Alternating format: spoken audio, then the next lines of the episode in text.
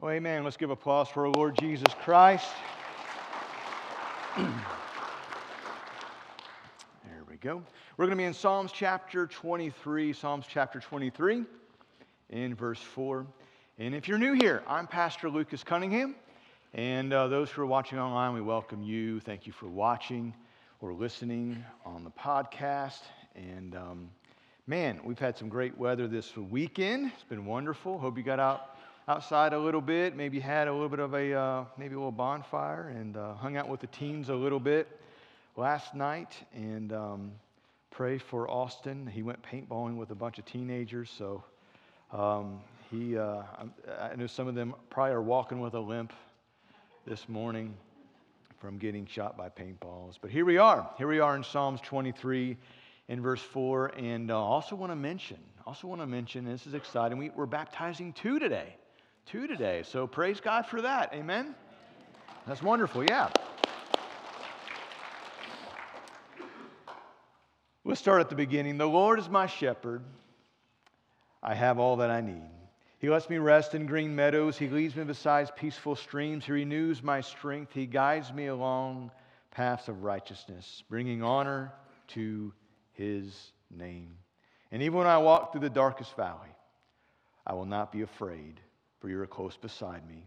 Your rod and your staff protect and comfort me. Let's pray. Father, thank you. Thank you for being our shepherd. That when we go astray, you bring us back. When we walk through difficult valleys, the darkest valley, Lord, you're with us. When we walk through storms, when we go through issues in life, you don't leave us. You don't forsake us. You're with us. You've not given us a spirit of fear, but God, you've given us a spirit of power and love and of a sound mind. So, Lord, lead us, guide us. May we humble ourselves and let you show us the paths in which we need to take. And when we walk through difficulty in life, that we'll trust in you. That we'll trust in you, not blame you, but trust in you through the hard times. We love you. We praise you. In Jesus' name we pray. Amen. Nowhere in Scripture will you find where God says, you know what? I'm going to make sure that you never have any problems. I'm going to make sure that you never have any difficulty. I'm going to make sure that everyone's rich. I'm going to make sure everyone has always has good health. You won't find that in the Bible. Now you'll find that on TV a little bit from some TV preachers, some of them right? And there's some who do teach that if you're living for Jesus, you won't have any problems. You won't have any health issues. In fact, if you're living for Jesus, you know, I think one of them on TV blew COVID away. I don't know if you knew that, but that was interesting. And a way to make Christians look crazier, right? That's, that's wonderful. But we see that we do have problems, that it is real life, and even when we have done everything right and we're doing good, we're going the right direction, we're living for Jesus, we're involved in church, we're doing this, and yet there's times we're like, God, why am I walking through this difficult time? Why am I walking through this difficult time? And why am I walking through this valley of the shadow of death? Now, some say that as David being a former shepherd, that he was overlooking the valley in between Jerusalem and Jericho that kind of is known as that valley of the shadow of death because the only time that little canyon uh, during the day, the only time it was lit up was at noontime because it was so narrow and so long. Maybe. And maybe that's what David was talking about. But I believe it was more symbolic uh, more, he was going for symbolism when it came to what he was talking about the valley of the shadow of death. And so, what does it mean, even though I walk through the valley of the shadow of death, that you're with me? It means that even when I've lost my job, God's with me. Even though I found, I found out that I have cancer, God is with me. Even though my child is rebelling against everything I've taught them, God is with me. Even though my marriage may be on the rocks, God is with me. Even though I'm depressed, He is with me. Even though I'm stressed to the max, my shepherd is with me. And as we saw a couple weeks ago, I love how it starts off The Lord is my shepherd. Not a shepherd, that could be anybody, but my shepherd. Showing ownership, showing love, showing that He is with me, and that we don't have to be afraid because the Lord is with us. You can always find something to be afraid of. You can always find, there's always, and there's some rational fear, absolutely, and we'll kind of tackle that here in a moment. But it reminds me of a, uh, something I read once. It was um, about an old story or legend that came from India. It tells of a mouse that was terrified of cats. So the magician agreed to transform into a cat. But then, when he was a cat, he was afraid of the dog. And so the magician and he asked the magician to change him into a dog. So he did. Then, then once he was a dog, the mouse turned cat turned dog was content until he met a tiger. And then he asked the magician again, Hey, can you change me? Uh, because this tiger found that he was afraid of man. And the magician said, No, I'm not going to help you anymore because I will find, I will make you into a mouse Again, for though you have the body of a tiger, you still have the heart of a mouse. You know, some today, you think to yourself, well, if I was just a little bit older, I wouldn't have some of the problems I have today. But then there's some of you who are a little bit older and you think, if I was just a little bit younger, I wouldn't have some of these problems today. I remember I heard a, a, a well known pastor once say that he never felt old enough to be a pastor. He always felt too young. And said, in, he said the, the, the only one age where he didn't feel he was too young to be a pastor was the age of 49. And then he said, I turned 50, and then I felt too old to be a pastor. There's some of us, we think to ourselves, if I just had, if I was just rich, or if I just won the lottery, or if I had that job, or this job, or if I was married, or I was this, I would have, I wouldn't have some of these stresses in life. Yes, you would. It just changes. It just changes. And the question is, what will we do when fear comes our way? What will we do as we walk through these dark valleys? And as mentioned in 2 Timothy 1 7, for God has not given us a spirit of fear, but of love and of power and of a sound mind. And the, the New King James it says of sound judgment. It's true. God's Spirit helps us when it comes to our fear. And if you watch enough Fox News or CNN or whatever you watch, man, you can live a very fearful life fearful life. You see, this valley of death that is mentioned here in this popular psalm, it is unavoidable. And maybe you think to yourself, well, I will get around it some way. No, no, no, you won't. You're going to go through hard times. You're going to go through some dark valleys. And this valley of death, it is unavoidable. It just is. It's going to happen, it's going to come in, in one way or another. And, and, and unless Jesus comes back, um, we all, as believers, are going to experience death. We don't like to think about that. We don't need to live every day just thinking today's going to be the day that I die and like depress ourselves. But, but man, every day we need to realize that this life is not guaranteed and that we should take advantage of every day in which God gives us. Each day truly truly is a gift. This is what the Bible says, though. It says in Hebrews 9 27, it is appointed for men to die once, but after this, the judgment. We're all going to die. We all will be judged. And we all have to deal with this subject of death.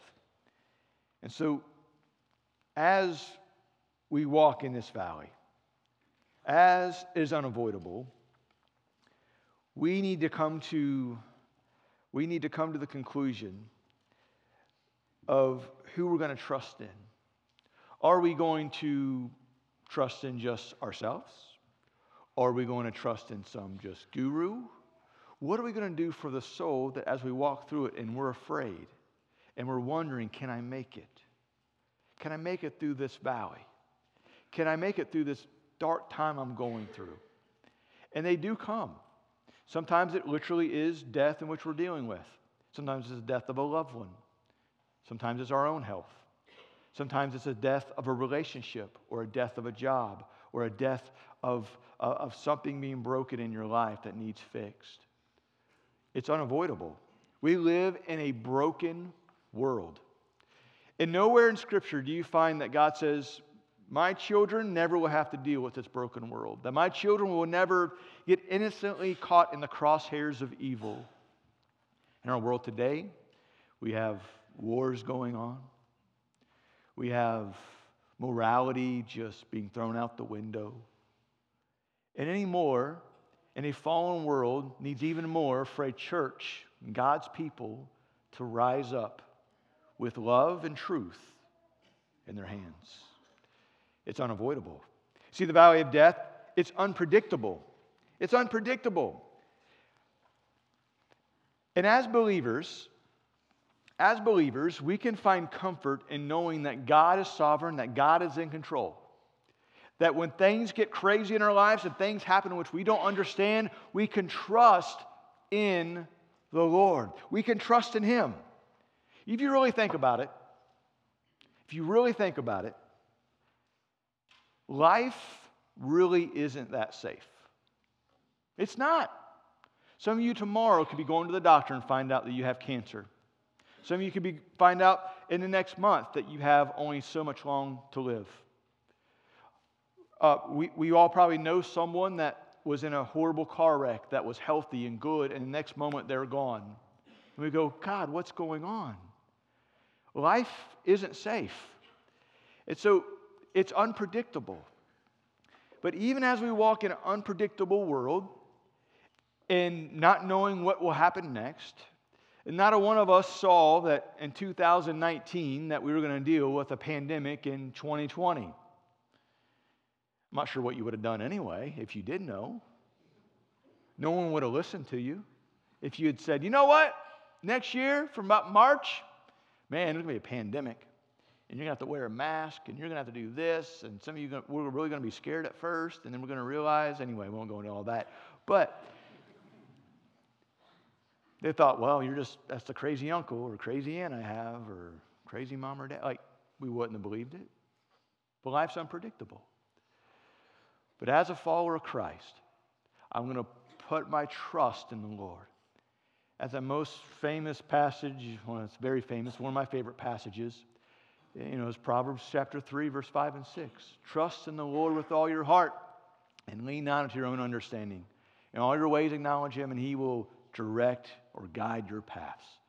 But if you go, I think, down to verse 8, it says something interesting.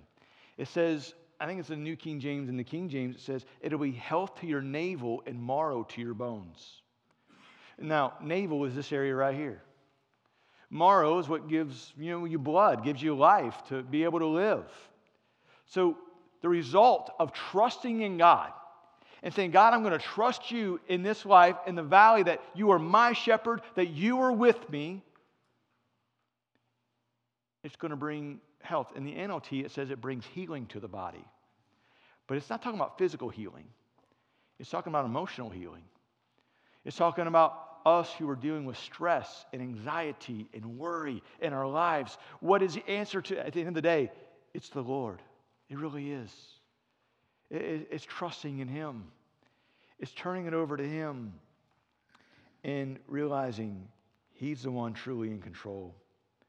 You know, the average male lives in today's age around 78, give or take. Average female, age of 82. And in this life, and having done many funerals, I've seen where I've buried people much, much younger. And I realize how unpredictable life truly is.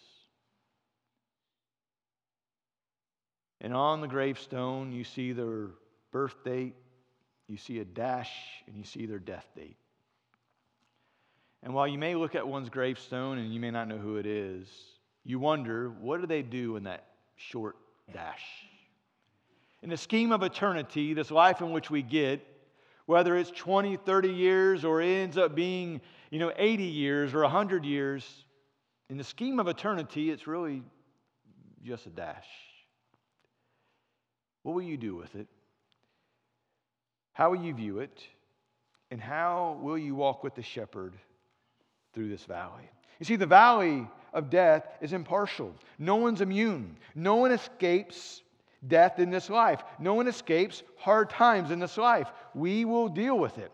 And death does not take into account how much education you have, uh, or health, your health, or how much money you have. It doesn't really care. The facts about death and hard times can be somewhat depressing, but it's something we should be aware of and know that, and it should affect, should affect how we live our lives.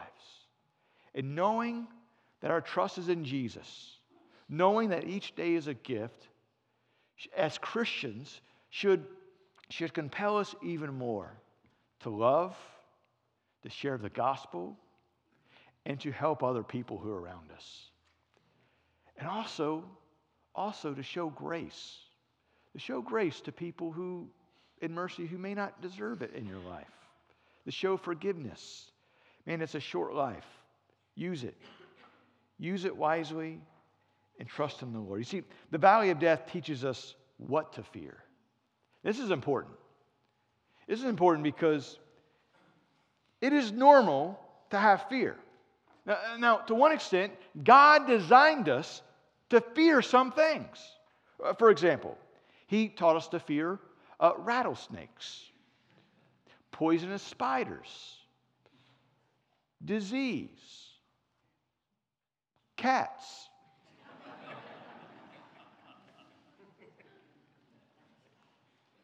Normal things. A smart electrician has a healthy fear of electricity.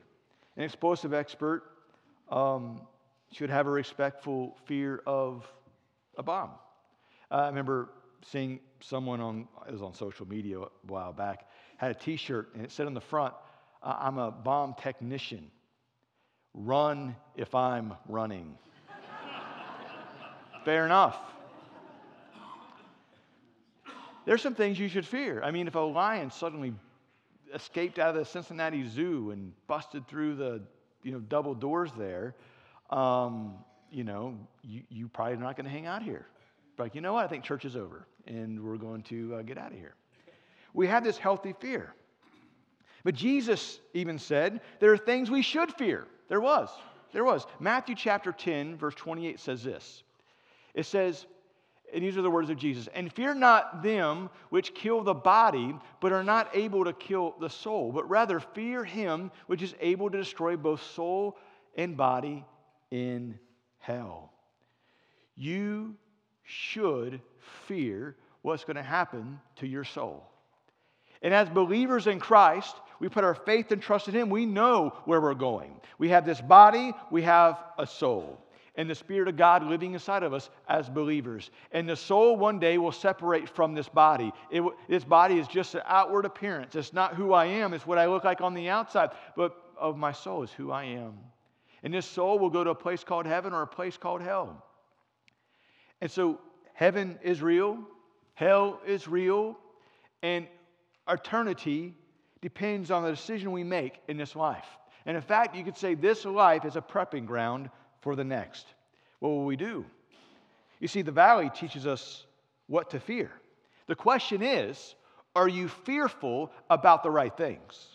Are you fearful about the right things? You see, you should fear, you should fear a life that denies Jesus Christ. Jesus went on in, in, the, in, that same chapter, Matthew 10, verse 33. He says, Whoever denies me before men, him I will also deny before my Father who is in heaven. And having done many funerals, and many of you have been to funerals, and having done predominantly Christian funerals, I've done some non Christian funerals, a handful. And let me tell you, the difference is night and day. The lack of hope in a, at a funeral that's not Christian.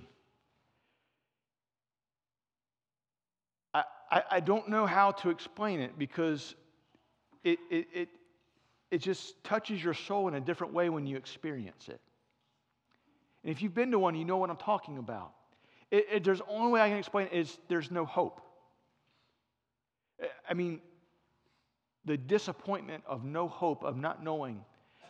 And some will say to try to they'll try to say comforting words, and you know I don't I don't say anything back because it's not the time, but they'll say things like you know grandpa or grandma or my brother or sister they're an angel now.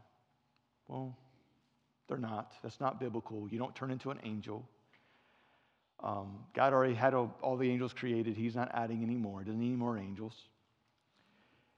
Um, or automatically it's, well, they're in a better place now. Are they? How do you know that?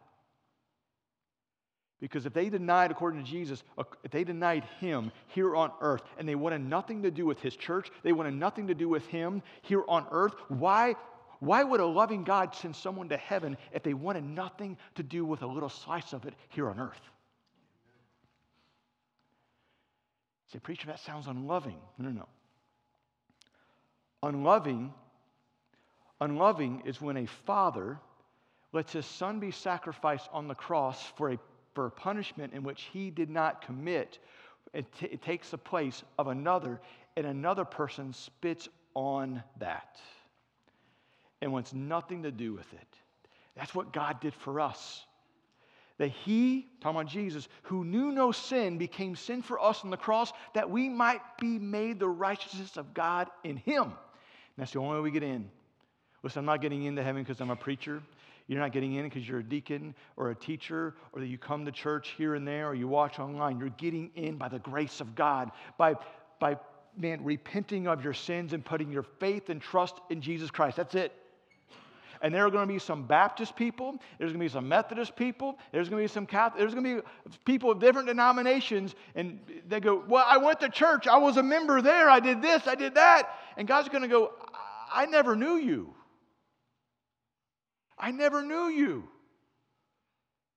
How is that he didn't know him? You never put your faith and trust in him. You went through the motions. You checked all the boxes, but you didn't check off the one of humbling yourself and repenting before the cross and giving your life to Christ. You see, if you're a life that denies Jesus Christ, if you're not willing to humble yourself here, you won't humble yourself up there. You know, some wonder who will be awarded in heaven. And the Bible does promise an inheritance, rewards for how we live this life. Reminds me of a story. I heard about a minister who died and was waiting, at the, waiting in line, if you even wait in line in, in heaven, but it's a, it's a story, it's a joke. In the pearly gates, ahead of him was a guy dressed in sunglasses. I don't know if you can have sunglasses in heaven, but a loud shirt, leather jacket, and jeans. And St. Peter says to this guy, Who are you? And so that I may know how to admit you into the kingdom of heaven. The guy replies, I'm Joe Cohen, from a tax driver in New York City. And so St. Peter looks at his list, he smiles and says to the taxi driver, Take this silken robe, golden staff, and you get to enter into the kingdom of heaven. The taxi driver goes into heaven with his robe and staff, and it's the minister's turn. So he thinks, man, I'm a minister. He's a cab driver. If he got that, what am I going to get? And so he comes up. St. Peter asks him, What's your name? And he says, My name is John Smith, and um, I'm the pastor of um, Little Creek Baptist Church. And so he looks up and he hands the, uh, the pastor a cotton robe and a wooden staff, and he can enter the kingdom of heaven. He says, But St. Peter, why the, did the taxi driver get a silken robe and a golden staff? Like, I would have thought I would have got something better. And he said, Well, well um, you have to understand. You have to understand. Um, Peter told the pastor, Up here, you receive your reward based on your results. While you preached, people slept. When he drove, people prayed.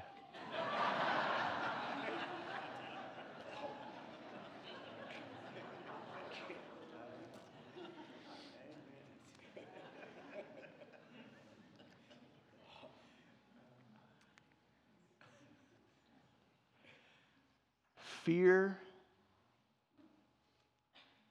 a life as a Christian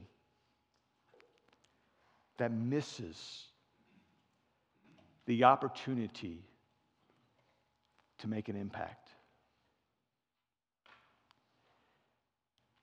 Don't miss it. Christian, you don't want to get to the end of your life, whether how many decades God gives you, and go, man, I should have done more. I, I should have tried that. I should have talked to so and so. And there's two judgments in Scripture there's one for the believer, and there's one for those who have denied Christ. It is called the white throne judgment. It takes place in heaven. And in short, we'll be in heaven. We'll be watching the white throne judgment, not a judgment for us, but our judgment will be one of reward based, not salvation based. The white throne judgment will show, the, will show what they've done, the good and the bad, but it also will show that it's salvation based, and without Christ, they don't, they don't get in.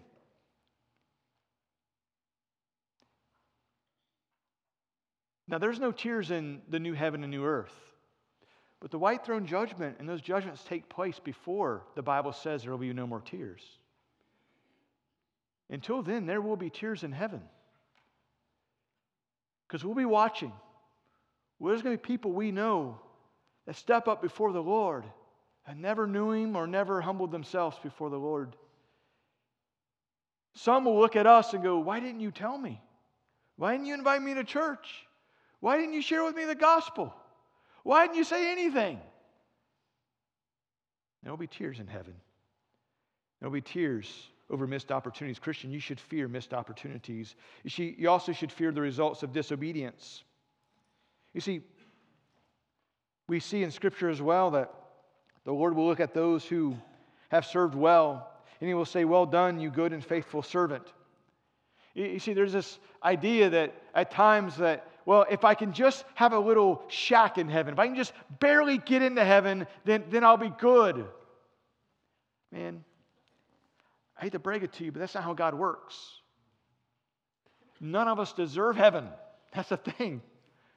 Our sin is an affront to the Lord, but He loves us anyway, and He gives us grace and mercy through the cross. And when God saved you, He was not looking to negotiate with you. So many of us think God wants to negotiate with you. When it comes to salvation and the way that you live your life as a Christian, He's not interested in negotiating with you. He's the boss. He's the one. He's given us His word, His direction, His instruction. It's clear. It's clear. And so, what will we do with that? And as a Christian, the Bible is clear that whom the Lord loves, He will chasten. And that if a Christian's truly a Christian and they start living a life that dishonors the name of Christ, that is in disobedience, the Bible says that if you're a legitimate child of God, um, because God loves you, not out of anger, not out of just God wanting to get you, but out of love as a loving father who corrects his wild child, he's going to get your attention. And to what severity, and usually God gives warnings and gives grace, and He's long suffering, and He sends people your way to help guide you and direct you. But make no mistake, He can break you. And make no mistake, there are some believers, and I've seen this. I can think of, I can think of a couple guys who are my age one died in a car wreck, drunk, and another one on a motorcycle that decided to do their own things. And they were, I believe they were Christians. And God took them in their 20s. Done. Once on fire for Jesus, and then not. Listen, there's, there's some things you should fear. And I remember, I remember when I turned 16 and I had my driver's license. And um, had my driver's license, and my mother handed me the keys. First time driving by myself. And she gave me the keys and said, Lucas, I, I want you to know that you're going to have opportunities to do things that are that I'll never find out about. And back then, you couldn't track your kid on the phone, right? You couldn't see how fast they were going. Glory days, anyway. There's places you can go and things you might be able to do that I'll never find out. But I want you to know something. I know that you love the Lord. I know that you're a Christian. And He loves you far more than I even love you. And the Lord sees everything and can punish you any way that He seems fit if need be. Here's your keys. Have a good day.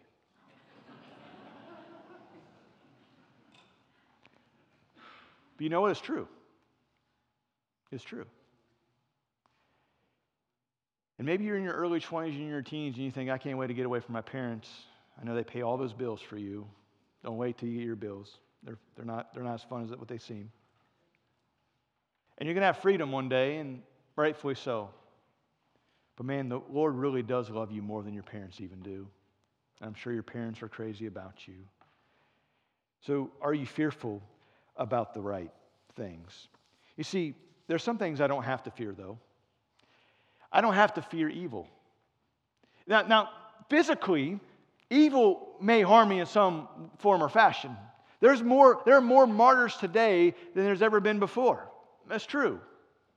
Uh, but the comfort that we have is that evil cannot control me, that evil cannot touch my soul, and that at the end of the day, compared to eternity, compared to what God has waiting for us, that I don't have to fear evil, it is like a shadow. It's like being afraid of a shadow. It's like being afraid of uh, the shadow of a dog that cannot bite, or a serpent that cannot bite, the shadow of a gun that cannot kill. Though death is fearful, I will not fear its shadow. No matter how dark a shadow can be, it also reminds me of this. There can be no shadow if there is no light. And if there's a shadow, there's light. And Jesus is the light of the world. And because he is my shepherd and he is the light, I'm going to look to him when shadows concern me. And so, follow the Lord, follow the Lord, put the fears behind me, and I'm not going to let fear dominate my life. So, he hasn't given that a spirit of fear to us. As well, if you're reminded of the, uh, the parable Jesus gave. A parable is a, a story with a heavenly meaning where Jesus told about the man that uh, he had three different servants, and he gave the one servant, um, I think it was five talents, the one two talents, and the one had one talent. And he said, I want you to go and I want you to invest it. And two, uh, uh, uh the one with the five and the two went and invested it came back and had doubled their money, had done well, and he blessed them even more. But the one who had the one talent, he went and took it and he put it in the ground. And he said, You wicked servant, why'd you do that? He said, Well, I was afraid. I was afraid. The promise that we have, the talents and the gifts which God has given us, we cannot live afraid. Life isn't safe anyway. You might as well take the time which God has given you and live it for His glory and live it for Him and stop worrying so much about what everyone else around you thinks. Care more about what God thinks than what people think and focus on Him. And Romans 8 tells us if God be for us, who can be against us? Our Father is with us, He's alongside of us, He is for us. And this life is not guaranteed. We're going to go through difficult times. Might as well go with them with the Lord. He is our shepherd. He is with us. And so don't miss that. Don't forget that. You know, most of us, we've experienced, um, we've experienced when uh, our children, our children's dependence on us when they face fears. There's times at night, especially when they're younger, and they come to your bed, and because they're afraid. They're afraid and they want to hop into bed with you because maybe it's a storm. Maybe they had a bad dream. And, and I think about my kids when they're little and they're older now, they don't come to our bed. But I, uh, once Nate, you ever have your child get this close to your face? No joke. Nate, he was little, and I was sleeping on my right hand side, and he was being quiet. And I opened my eyes, and he was literally here. And I punched him in the face. Not intentionally. The preacher doesn't beat his kids, I promise. But I did. It was just a reaction. And, and uh, that was the last time he did that. yes. Poor PKs, they get used, so uh, stories get used so much. But I can remember as well as a couple years ago that Grant came to us in the middle of the night, and it was around Halloween time. He said, Dad, I had a bad dream. I went, what was your bad dream, buddy? He said, man, I was dreaming that pumpkins were after eating my face. They were eating my face. And so, and kids have these crazy, wild dreams at times. But when they get in your bed, the dream in which they had, whatever they were fearful of, it calms them. Why? They're with their father, they're with their parent that is there to love them and hold them and help them.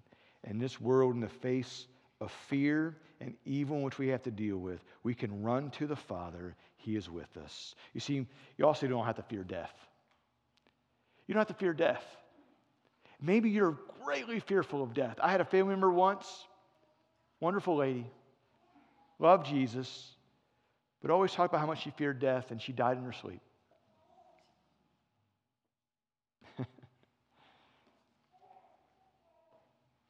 Thessalonica had the same question. They're like, man, what, what's going on with our, our loved ones who have gone on before us? I'm going to read this briefly. It's in 1 Thessalonians 4. And Paul wrote to this church in Thessalonica, and he said in verse 13, And now, dear brothers and sisters, I want you to know what will happen to the believers who have died your loved ones, the ones who have gone before you. So you will not grieve like people who have no hope. He says, For since we believe that Jesus died and was raised to life again, we also believe that when Jesus returns, God will bring back with him the believers who have died. He's not done yet. We don't have to fear death. We don't have to fear death. He's coming again. So you also don't have to fear rejection. Maybe you've done some crazy things in your life and you feel like, why would God even love me? How could He really forgive me? Did He really forgive me? And I love what Romans 8 says therefore, there's no condemnation to those who are in Christ Jesus, who do not walk according to the flesh, but according to the Spirit. In Christ, there, uh, what was once condemned is now forgiven. In Christ, what was now once dirty is now clean. In Christ, what was once broken is now mended. In Christ, what was once rejected is now a part of the family. That's what happens in Christ. And my friend, if you're not in Christ,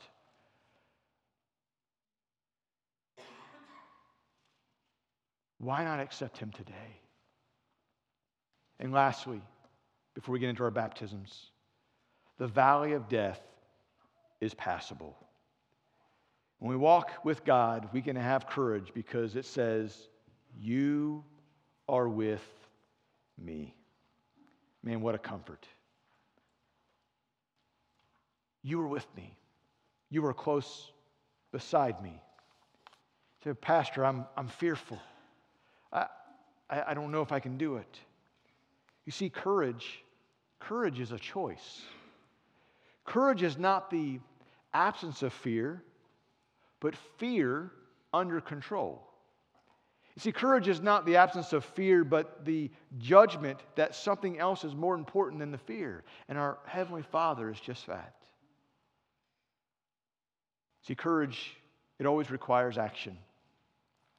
If you always talk about your problems, guess what you're doing? You're feeding your fear. If you always talk about your God, you're feeding your faith. And the one that will grow bigger is the one that you will feed the most. Christian, what are you feeding? Are you feeding your fear or are you feeding your faith? So, in this, you can be paralyzed by fear or you can be empowered by hope. You see, the opposite of courage is discouragement. And when we walk with God, we can have the comfort. Your rod and your staff, they comfort me. And as a shepherd would carry his rod, it would be one to gather his sheep off a dangerous area, or as well to protect his sheep against the enemy. And so we have this shepherd who is our confidence. Jesus is my confidence. And in this world, that is so many things can change so rapidly and quickly. In a world that wants you to be filled with anxiety and stress and worry, Jesus is my confidence. And when you read Psalms 23, what's the main point that it's getting to for us? That my shepherd, my Jesus, my Savior, He is my confidence, knowing He's going to feed me, knowing that He's going to lead me, knowing that He's going to help me in whatever situation I'm in. And I'm thankful, so thankful for that. We're going to end with this passage. Psalms 46, verse 1 through 3. God is our refuge and strength, a very present help in trouble. Therefore, we will not fear. Even though the earth be removed, and though the mountains be carried into the midst of the sea, though its waters roar and be troubled, though the mountains shake with its swelling, we do not have to fear. And yea, though I walk through the valley of the shadow of death, I will fear no evil, for you are with me. Your rod and your staff, they comfort me. Let's pray. Father,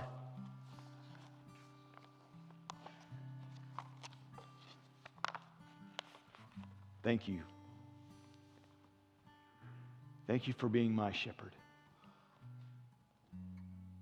Not just a God, not just a shepherd, but you show ownership. You're patient and you're kind. In our times of great fear that come over us, you don't leave us and you don't forsake us. And even though there may be times in which we don't always feel that you are close by, it doesn't change the truth that you are. So, as we have this time of reflection and time of prayer, what are you afraid of right now? What are you fearful of? Is it the right kind of fear?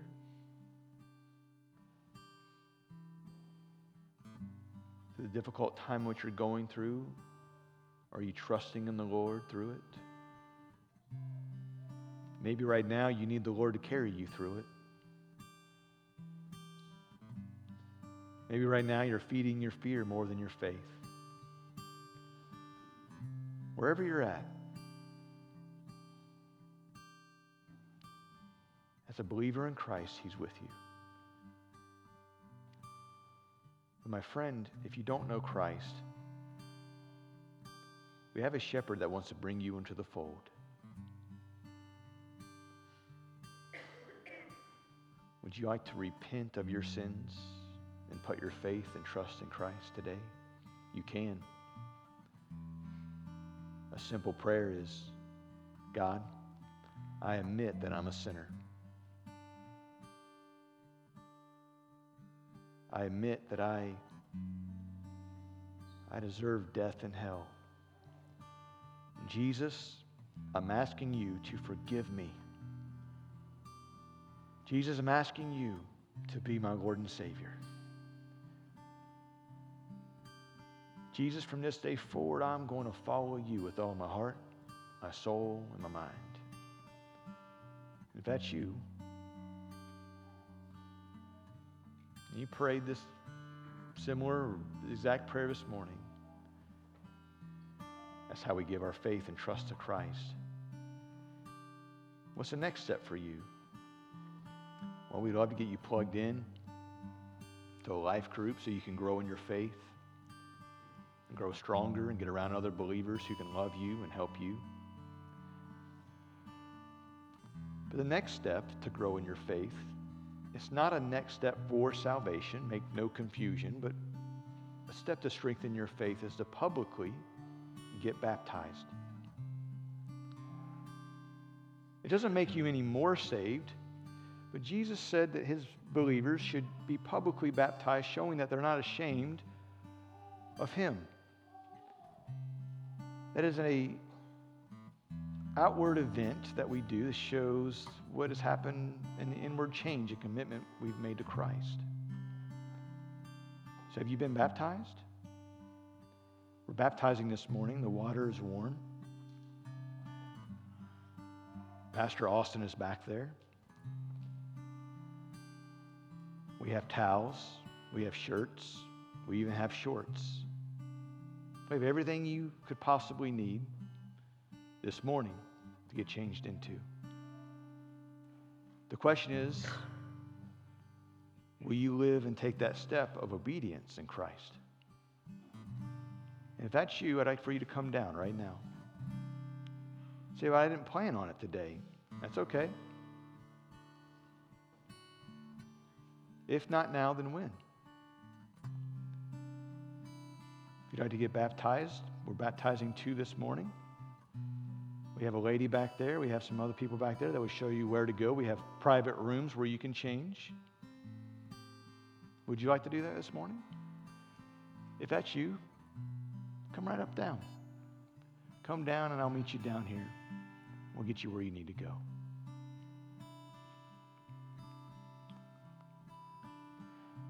So, Pastor Lucas, pray for me. Pray for me that I'll be fearful of the right things and put my trust in God with the rest. Right now, I'm struggling with some fear in my life. Just some things in my life going on. So, Pastor Lucas, pray for me. Just raise your hand and show it to God. Raise your hand high and say, Pastor Lucas, pray for me. There's some things that I need to give to the Lord. Amen. Lord, we love you. We thank you and praise you. Thank you for this time together. In Jesus' name we pray. Amen.